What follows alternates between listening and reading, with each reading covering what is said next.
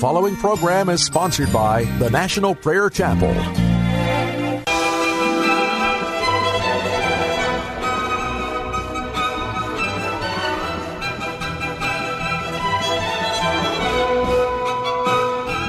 It's time to blow the trumpet in Zion. Welcome to Pilgrim's Progress, brought to you by the National Prayer Chapel with Pastor Ray Greenley.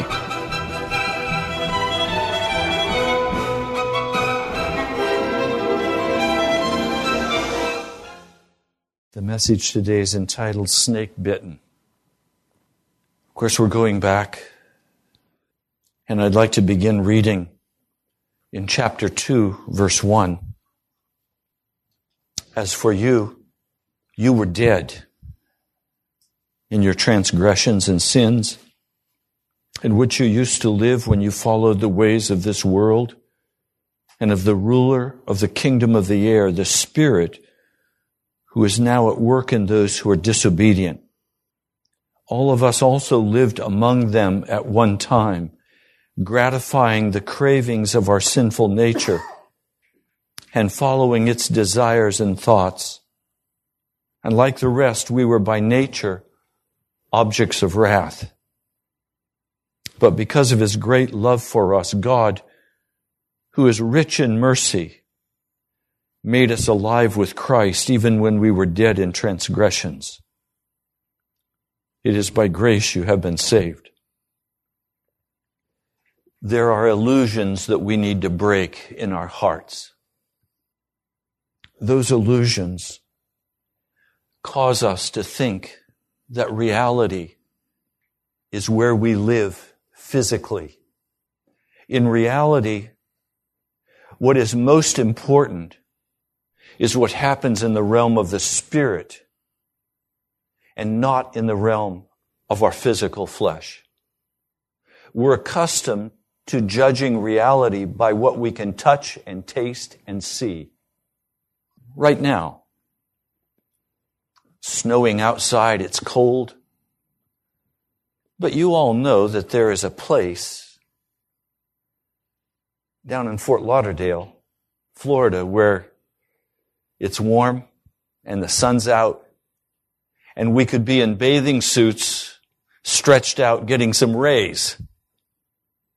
We all know that's reality, but we can't see it. We can't just talking about it, I can smell the sea.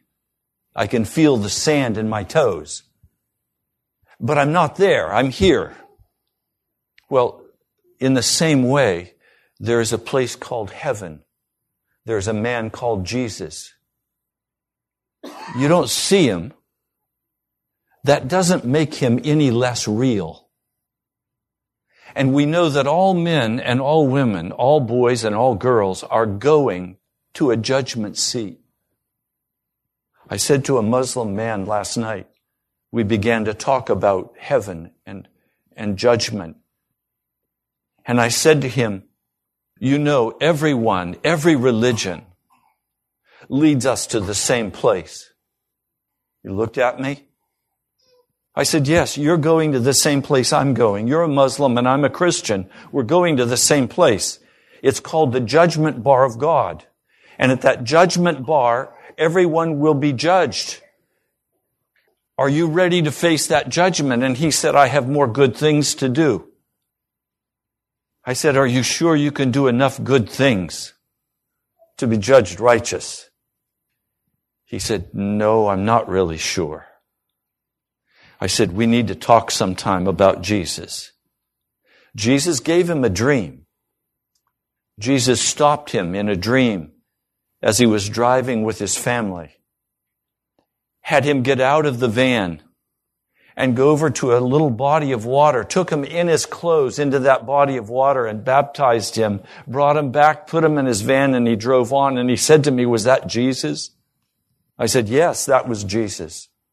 That's the Jesus you're going to face on the judgment day. He will be your judge. And then he got busy and he had to run. We're all going to judgment. So today I'm going to say some things to you that may be uncomfortable, but it's part of what has to be faced in order to recognize and break any illusions we might carry about our own righteousness and about what's going to happen on that day. Let's read first in Romans, the third chapter. I'm going to begin with verse 10. This is Romans 3 verse 10. As it is written, there is no one righteous or no one innocent. It's dikasune. There's no one innocent. Not even one. There's no one who understands.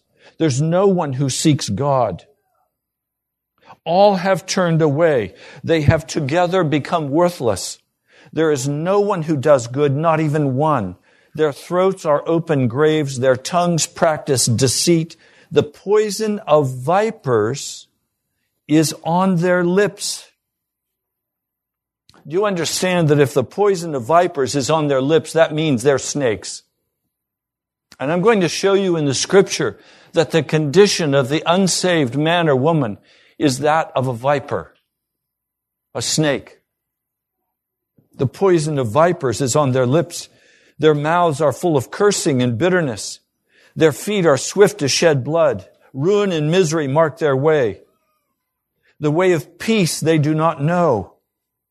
The word peace, shalom, meaning all provision. In other words, they're always going to walk in poverty of spirit. They don't know what it is to have the peace of God in their heart. There's no fear of God before their eyes. Now we know that whatever the law says, it says to those who are under the law, so that every mouth may be silenced and the whole world held accountable to God. No one will be made righteous in his sight by observing the law. Rather, through the law, we become conscious of sin. Until there comes a consciousness of sin into our hearts, and we go to the very depth of that wickedness, and we understand the vileness of our heart, we cannot be saved because, look, if I'm outside in my backyard and I look over in the neighbor's yard, we has a swimming pool, and I see him struggling and, and drowning, and I run across, I dive into his pool and I pull him over to the side, if he's taken in some water, he's going to thank me profusely because he knows he was going to die. On the other hand, if I see him in his pool, I dive in and I pull him over to the side, and he wasn't drowning or didn't know he was drowning, he will have me arrested for assault. So if you don't think you're drowning in the vileness of this world, and someone tries to rescue you, you're going to get angry with them. You're going to say, I'm doing great on my own. Leave me alone. Get your hands off me. On the other hand, if you begin to sense the vileness of your own heart, you know you're a serpent. And someone comes to rescue you, you're going to have a great overflowing of joy that someone would risk grabbing a hold of you and pulling you out before you die. Most of us in America think we can be saved as an added benefit to an already wonderful life. When we come to Jesus Christ, we recognize the vileness of our heart and we become the church. Now, I, I want to share a story with you. It's found in Numbers, the 21st chapter. The children of Israel were coming up out of the wilderness. They were coming now just five camping spots. You know, they moved over 40 times. There were five camping spots out of taking the promised land. They were coming close. And as they were coming up out, they went through the Negev. That's the southern part. It's down by the Dead Sea. They were coming up out of that desperate wilderness. It is a, a horrible wilderness, the wilderness of Zin. It's dry. There's no water. They complained against God. God judged them. Then they began to sing songs of praise, and their praise was, Spring up, a well. Spring up, a well. And as they sang praises, God brought forth water in the desert for them. As they came up, a Canaanite king in the Negev said, These children of Israel are not going to come and invade our land. And so they did a guerrilla movement. There were over a million children of Israel. and the stragglers were behind. And they sent an army out and they captured some of them and they killed many of the children of Israel. Moses, he's now lost Aaron. Aaron has died. Miriam, his sister, has died. He knows that he's also not going to be allowed to go into the promised land. And now to have these Canaanites come and kill them, it was an utterly devastating experience. I just need to stop for a minute. Following Jesus Christ is not a bed of roses. We're going to suffer following him. Believe me, if we went to China or we went to Central Africa today, where men and women have lost their wives and husbands, they've lost their children, they've been murdered, their homes have been burned, they've lost everything they owned. They're now with the clothing on their back and a mat to sleep on, laying out in the open on the runways, while French soldiers are being flown in to protect them, then we could talk about suffering. Or Christians who are being put into vans and driven to a hospital, and just before they get to the hospital, strapped on the gurney, and organs removed while they are still alive and those organs sold on the market simply because they're Christians. So some rich European can have new kidneys or new lungs and then the kill shot and they're gone. Those people have husbands and wives and children, uncles and aunts, brothers and sisters. We need to be sharing in the suffering of God's people. The children of Israel faced their loss they say, Lord, if you will let us destroy these Canaanites, we will utterly destroy their cities. And God told Moses, go destroy them. And in the power of God, they went out and utterly defeated this whole nation that was standing opposed to them. And now they feel pumped up in the power of a mighty army. Look, they're fielding an army of over 600,000 men. And they come to Edom. And Moses says, we can't, we can't touch Edom. And they're saying they're in our way. Let's go get them. And Moses said, no, God gave Edom. He gave Esau this property.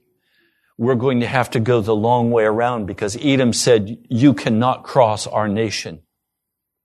So now they can't take the most direct route. Instead, they have to take this long trip through the burning desert in order to get to their goal. Some of you have been taking long journeys through bitter desert because God said you can't go there. Sometimes it feels to me like my whole life has been a long journey around the Edomites. And the people grew impatient and angry. In verse 4, they traveled from Mount Hor along the route to the Red Sea to go around Edom, but the people grew impatient on the way. They spoke against God and against Moses. And they said, why have you brought us out of Egypt to die in this desert? There's no bread. There's no water. And we detest this miserable food. In the Hebrew, it's translated more correctly. In the King James Version, it says, and we detest this light food. We detest these snacks that you're giving us of manna. We detest this this what is it? These Twinkies. We want something substantial. We want to put our, our teeth into chicken. We want beef. We want real food, not this manna. We're told in the scriptures that they tested God. That's what it says in 1 Corinthians, the 10th chapter. They tested God. Meaning, They were saying, if you were God, you wouldn't treat us this way. If you were God, you would have taken care of us. If you were God, you wouldn't make us go through this long journey around Edom. You would have let us just go in and destroy them. The scriptures tell us that the devil is a liar. He's a cheater. He's a thief. He's a murderer. The scriptures call the devil a dragon. He is the dragon. And all of the mythology of dragons comes directly out of the Garden of Eden and the reality of this serpent. Now, what you need to understand is that the devil, in his glory as created by God, was the most powerful of all of the angels. And he was called a seraphim. The seraphim were the guard angels. There are different orders of angels. The seraphim are the guard angels. They are the military angels of God. They are the warriors of God. And they were serpentine in nature. I've never seen one. There are several descriptions, however, in the scriptures. You'll find one in Isaiah 6 2 and another in Isaiah 6 6 where the seraphim is described in the serpentine with wings, several sets of wings. They are the powerful army of God. And it was this commander in chief of the seraphims who was called Lucifer, who rebelled against God. This is the dragon, the seraphim, that appeared in the Garden of Eden that we call a serpent. Now, what happened after he rebelled against God, we don't know, but obviously his appearance was changed. And the glory of God was removed from him. In Revelation, the 12th chapter, I'll begin with verse 7, and there was war in heaven. Michael and his angels and Michael is now the chief seraphim, the chief warrior angel of God. Michael and his angels fought against the dragon. The transformation that happened in Satan or Lucifer was that of a dragon. And the dragon and his angels fought back, but he was not strong enough and they lost their place in heaven the great dragon was hurled down, the ancient serpent called the devil or Satan or the accuser. The first characteristic of the serpent is that he accuses. He has bitterness of heart. He was hurled down, that ancient serpent called the devil or Satan, who leads the whole world astray. He was hurled to the earth and his angels with him. And then I heard a loud voice in heaven say, now have come the salvation and power and the kingdom of our God and the authority of his Christ. For the accuser of our brothers who accuses them before God day and night has been hurled down. Satan can no longer accuse you before God. He has been cast down. They overcame him by the blood of the Lamb and by the word of their testimony. In other words, no longer will they hiss like a serpent. They did not love their lives so much as to shrink from death. Therefore rejoice, you heavens, and you who dwell in them. But woe to the earth and the sea, because the devil has gone down to you. He is filled with fury, because he knows his time is short. So verse 6 of chapter 21 in Numbers. Then the Lord sent venomous snakes among them. They bit the people, and many Israelites died that word venomous In the Hebrew, it's literally, then the Lord sent seraph snakes among them. Chapter 21, verse 6 of Numbers, the Lord sent seraph snakes among them. It also means burning. Because when a person was bitten by these poison snakes, those snakes are still in that desert. A person would become beet red. Their heart would begin to beat very rapidly. They would sweat. They felt like they were on fire. And it was terminal. They died. A very painful death. The Lord sent these seraph snakes or these burning snakes, these poisonous snakes among them. They bit the people and many Israelites died. The people came to Moses and said, we have sinned when we spoke against the Lord and against you. Pray that the Lord will take the snakes away from us. So Moses prayed for the people. And the Lord said to Moses, make a snake and put it on a pole and anyone who is bitten can look at it and live. And the snake was made by the way of polished brass. It shone brilliantly. It looked like fire. So Moses made a bronze snake and he put it on a pole. Then when anyone was bitten by a snake and looked at the bronze snake, he lived. And then the Israelites moved on. Now, what I want you to see is back here in the book of Genesis, in the third chapter. Now, the serpent, literally now the, the hisser, was more crafty than any of the wild animals that God had made it. He said to the woman, did God really say you must not eat from any tree in the garden?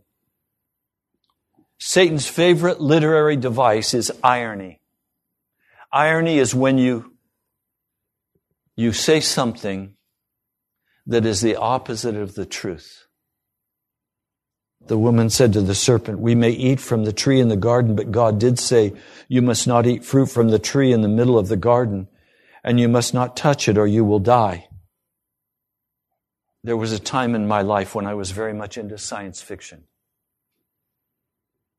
And this is before I understood the ways of the Lord. And my favorite stories were always about dragons. And always in science fiction. You're not to look a dragon in the eye.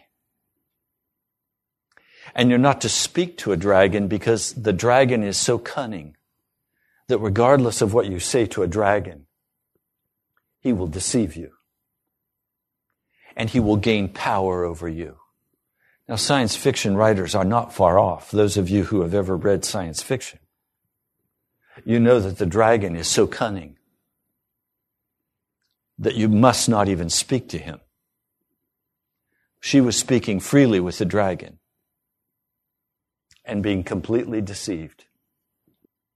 He said, For God knows that when you eat of it, your eyes will be opened and you will be like God, knowing good and evil. In other words, look, if you eat this fruit, God won't decide what's right and wrong for you anymore. You're going to decide for yourself. Today you hear it being said a little differently. Today you hear it saying, be all that you can be. Be the best you can be. It's simply a reversion of what Satan said to Eve. It's still the same cunning dragon speaking. When the woman saw that the fruit of the tree was good for food and pleasing to the eye and desirable for gaining wisdom, she took some and ate it. And she gave some to her husband who was with her and he ate it. Then the eyes of both of them were opened and they realized they were naked. So they sewed fig leaves together to make coverings for themselves.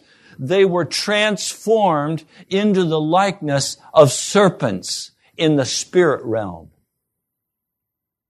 They became snakes. They became children of the devil. Now, what is absolutely necessary for us to understand is that we must either be children of the devil, determining for ourselves what is right and wrong under the power and influence of the seraph, the dragon, or we must be transformed into the likeness of Christ. We were originally in the likeness of Christ. We were created in the likeness of God. We were clothed in His glory. When they sinned against God, they left the lover of their soul and joined together with the one who hated them. And when they did so, they lost that covering and they saw that they were naked and they were ashamed. They hid from God like a serpent, hiding in the brushes, hiding in the leaves. Now we have to be absolutely clear about where we've come from. That we have come from being the children of God to being children of the devil. And if we are not once more transformed into the likeness of Jesus, we will have no future. That means we must come to terms with the vileness of the serpent and recognize that there's nothing good in us except that which is placed there by Jesus. And we have to give up all of the illusions that we're special because we're Americans. We have to give up the illusion that because we're Americans, we can do anything we want to do. That is of the serpent. We must give up the illusion that we're in charge of our own lives. For we are all going to the judgment bar of God. And until we come to terms with this serpent, and if any of you today doubt the serpent, what'd you do this week when somebody displeased you? Did you hiss at them in your soul? Did you grow angry? That's the remnant of the serpent that is yet within you. Did you lie this week? Did you steal this week? It is of the serpent. Did God speak to you this week and you said, not now? Did you feast on violence? Did you hold accusations in your heart against someone else? All of that is of the serpent nature and it must be fully acknowledged. We cannot be transformed into the likeness of Jesus until we see the depths to which we have fallen. There is within every one of us the potential to be a Hitler. But by the grace of God, we would be utterly destructive to all of those around us. We would use them. We would abuse them and we would cast them away when we were done with them. It is only in Jesus that we can be transformed and changed. This promise is given in Genesis 3:15. It's spoken to the serpent, it's spoken to the dragon, to the seraph. He says, "I will put enmity, I will put hatred between you and the woman, between you and the church. Do you understand? You have no identity in Jesus outside of the church. There was an ark in Noah's day, and only those who entered into the ark were saved. There is another ark the ark today is the church. And if you don't enter into the church, you cannot be saved. Because Jesus is the head of the church. The church is Jesus. The church are the ecclesia. the ones who are called out of the world. Now, the church is not just a local body. There is an invisible church in the world. There are many dear brothers and sisters in Christ who don't have a body to gather together with, but they are a part of Jesus Christ, so they are part of the church. The church is the body of Christ. They are those people who have been transformed into the likeness of Jesus, who are no longer in the likeness of the serpent, who have been transformed and changed. Faith comes by the preaching of the word. That's why we read the scriptures, because faith comes by reading this word. Ephesians tells us that we are washed by the word. What are we washed of? the serpent nature is washed out of us as we read the Word. If you're not reading a fair amount of Scripture every day, you're starving to death in the Spirit. And that gives the serpent an opportunity to grow in your soul. We must be washed in the Spirit by the Word. He says, I will put hatred between you and the woman, between your offspring and hers. He will crush your head and you will strike his heel. I have many times been bitten by the snake. I am a snake bitten follower of Jesus Christ. I have rebelled many times against the way of the Lord. Sin is always volitional. It's always something we volunteer ourselves. I hear some people say, I fell into sin, Pastor. I say, no, no, wait a minute. You don't fall into sin, you jump into sin. Nobody makes you sin. If you sin, it's because you chose. Be responsible for your actions. My definition of a man is one who is willing to take full responsibility for his actions, who makes no excuses. He takes responsibility. A woman is a person, a girl who's grown up, who now makes no more excuses. Does not excuse her anger or bitterness, does not excuse her lack of interest in spiritual things, but rather is willing to get in touch with the vileness of her character and cry out to Jesus until she's transformed into his likeness. This is the process we're in, being transformed into the likeness of Jesus. This promise that He will create anger, hatred in our heart toward evil. Catherine was exactly right. This is something we have to actively step into. So that when temptation comes to us, we actively oppose it. When Joseph was tempted by Potiphar's wife, what did he do? He ran. He fled.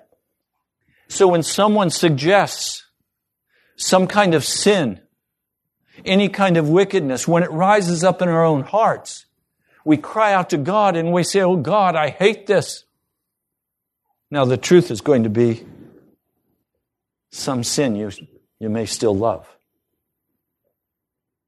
And that's where this promise becomes so powerful. Because now you confess to God that you still love your sin and you ask Jesus to put hatred in your heart toward that sin. This is an active, ongoing process.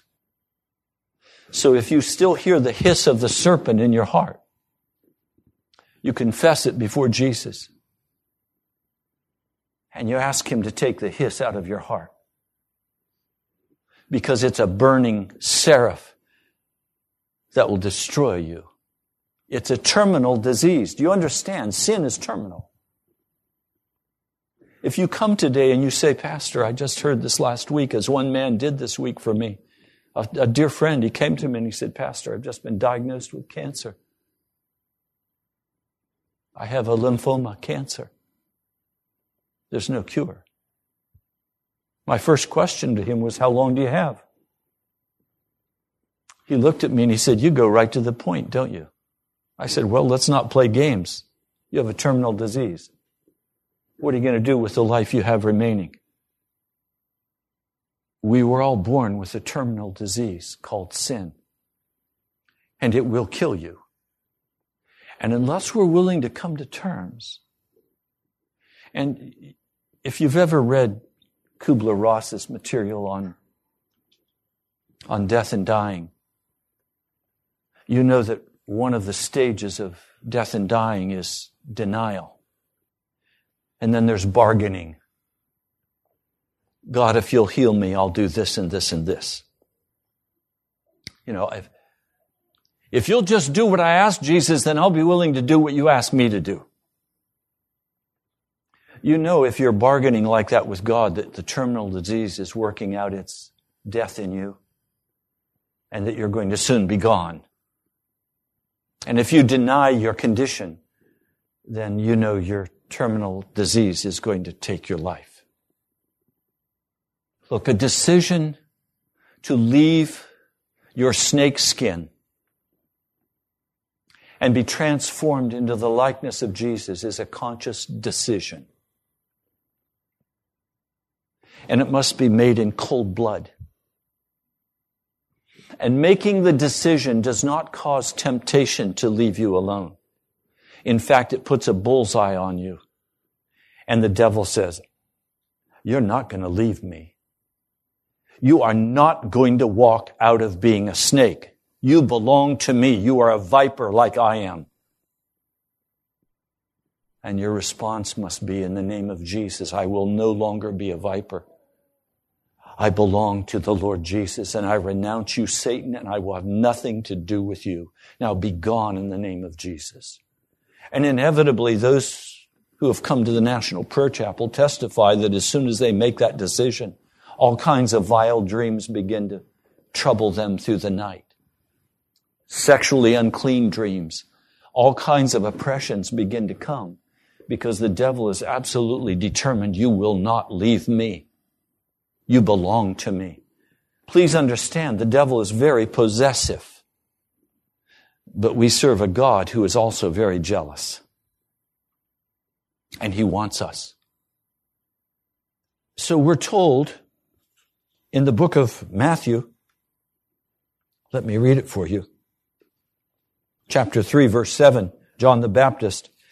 And when he saw many of the Pharisees and the Sadducees coming, to where he was baptizing, he said to them, You brood of vipers. These were the religious people of the day, and he was saying, You're just snakes. You're vipers. You've got down all the outward forms of religion, but you've never been changed on the inside. You've just a dressed up snake.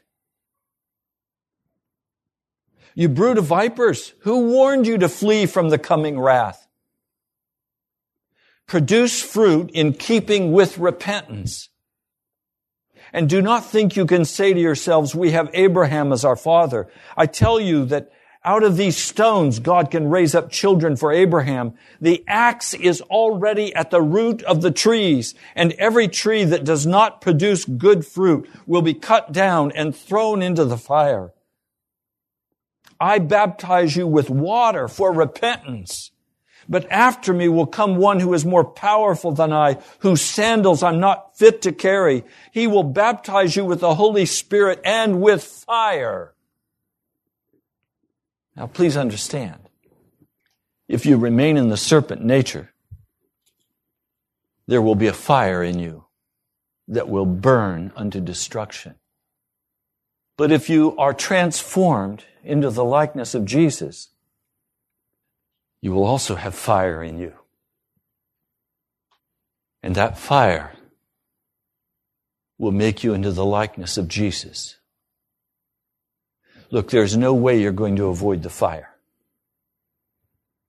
You're either going to have the fire on the last day that will burn you in hell, or you're going to have the fire of God burning inside of you that will wash and purify and cleanse and change and make you into the image of God.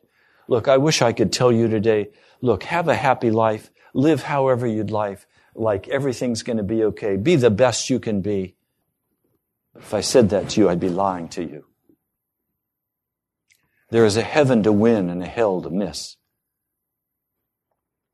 And you are actively involved in that fight for whether you go to the heaven or the hell. And every one of us will go based on our own decisions. You understand, God has no grandkids. God has no grandchildren. You are responsible directly to Him. So when we come, 1 John, the third chapter, verse 7, 1 John, the third chapter, verse 7 and forward. Dear children, do not let anyone lead you astray. He who does what is right is innocent, just as he is innocent or righteous. He who does what is sinful is of the devil, because the devil has been sinning from the beginning. The reason the Son of God appeared was to destroy the devil's work. No one who is born of God will continue to sin because God's seed remains in him. He cannot go on sinning because he has been born of God. This is how we know the children of, who the children of God are and who the children of the devil are. Anyone who does not do what is right is not a child of God, nor is anyone who does not love his brother. So in Ephesians, before we hear the glorious truth of being raised up to sit with Christ in heavenly places, we need to clearly hear that you were dead in your transgressions and sins in which you used to live when you followed the ways of this world and the ruler of the kingdom of the air, the spirit who is now at work in those who are disobedient. Do you understand? You're a spirit. None of you in this room do what your hand tells you to do. You always tell your hand what to do. No one ever does what their feet tells them to do. Your feet do what your spirit tells it to do. Now we have soul, and soul and spirit are different. Soul is our personality. We all have different personalities. We like different things. We view the world differently. It's been lots of fun for me to watch some of the children in this church become real people. Little, little Peter is, he's a real little person now. He's not a baby anymore. He's a, full blown personality is breaking out. I see these little twins back here. And already I see differences in their personality. Now I'm not sure which one's which yet, but soon by personality I'll be able to differentiate which is which. Just watch them a moment. I'll bet mom and dad already know which is which. Not by appearance necessarily, but by personality. But behind the soul is a spirit. And out of that spirit flows everything that happens in my soul. That spirit we also call character.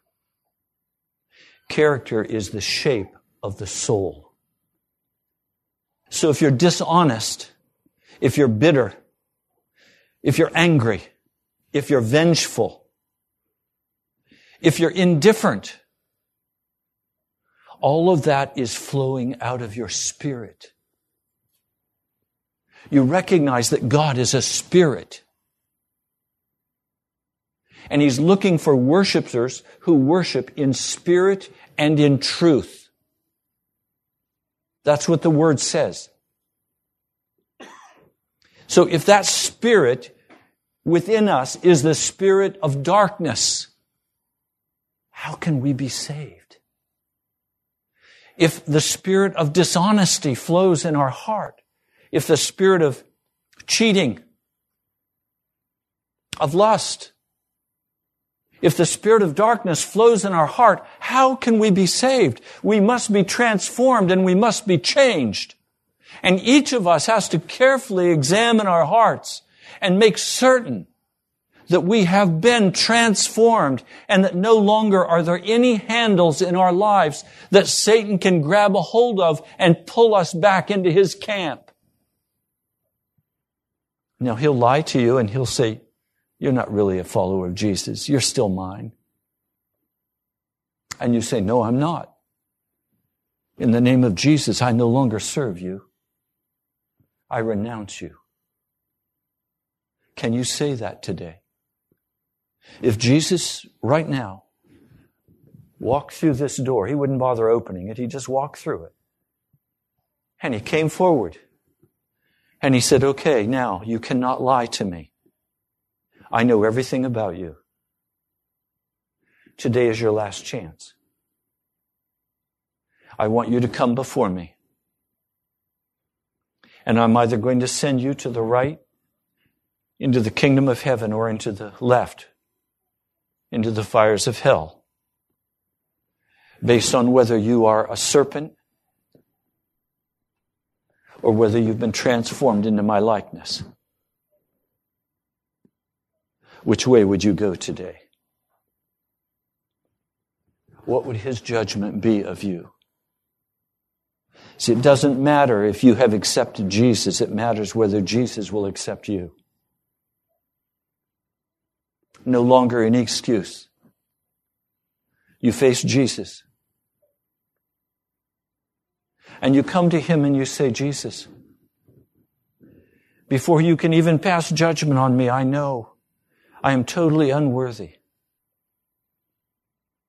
I know my heart keeps wanting to go to darkness. And Jesus is going to say to you, but does it? Does it? No, I know it doesn't. You belong to me. You need to hear today the word of Jesus to your heart. You need to hear him say, You belong to me.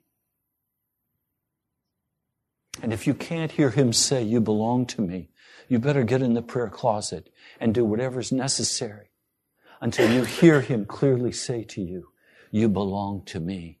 I claim you as my own. O oh Lord, mighty God of heaven, such love and mercy that you would take out of us the snake character the burning of sin. And instead, you would put in our hearts the burning love and devotion. Lord, you don't want a lukewarm people. You want a people who are on fire, who burn with love and commitment and passion for your kingdom. Lord, make it plain to us. Lord, take away all the illusions. Let us see ourselves as you see us. Let there be no false condemnation in our hearts. Let us see the truth. Let us see you, Jesus. I pray in your holy name. Amen.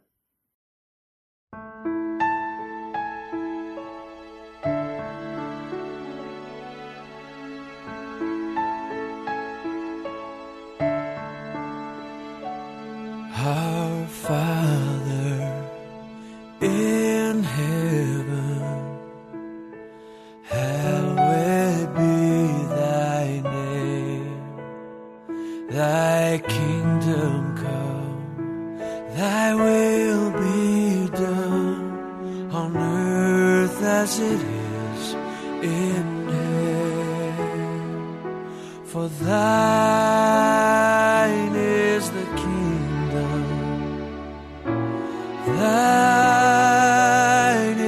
forgive us of our debts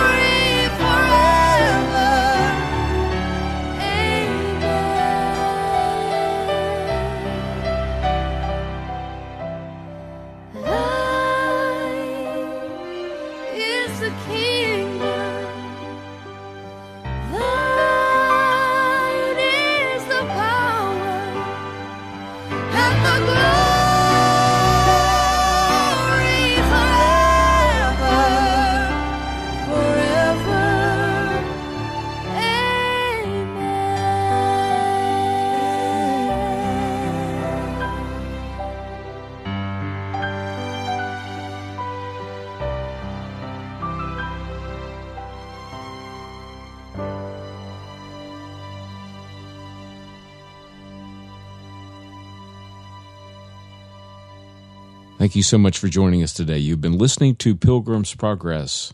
Pilgrim's Progress is brought to you by the National Prayer Chapel, and we'd love to hear from you. Write to us at the National Prayer Chapel, P.O. Box 2346, Woodbridge, Virginia 22195. Also, visit us online at nationalprayerchapel.com. God bless you. We love you.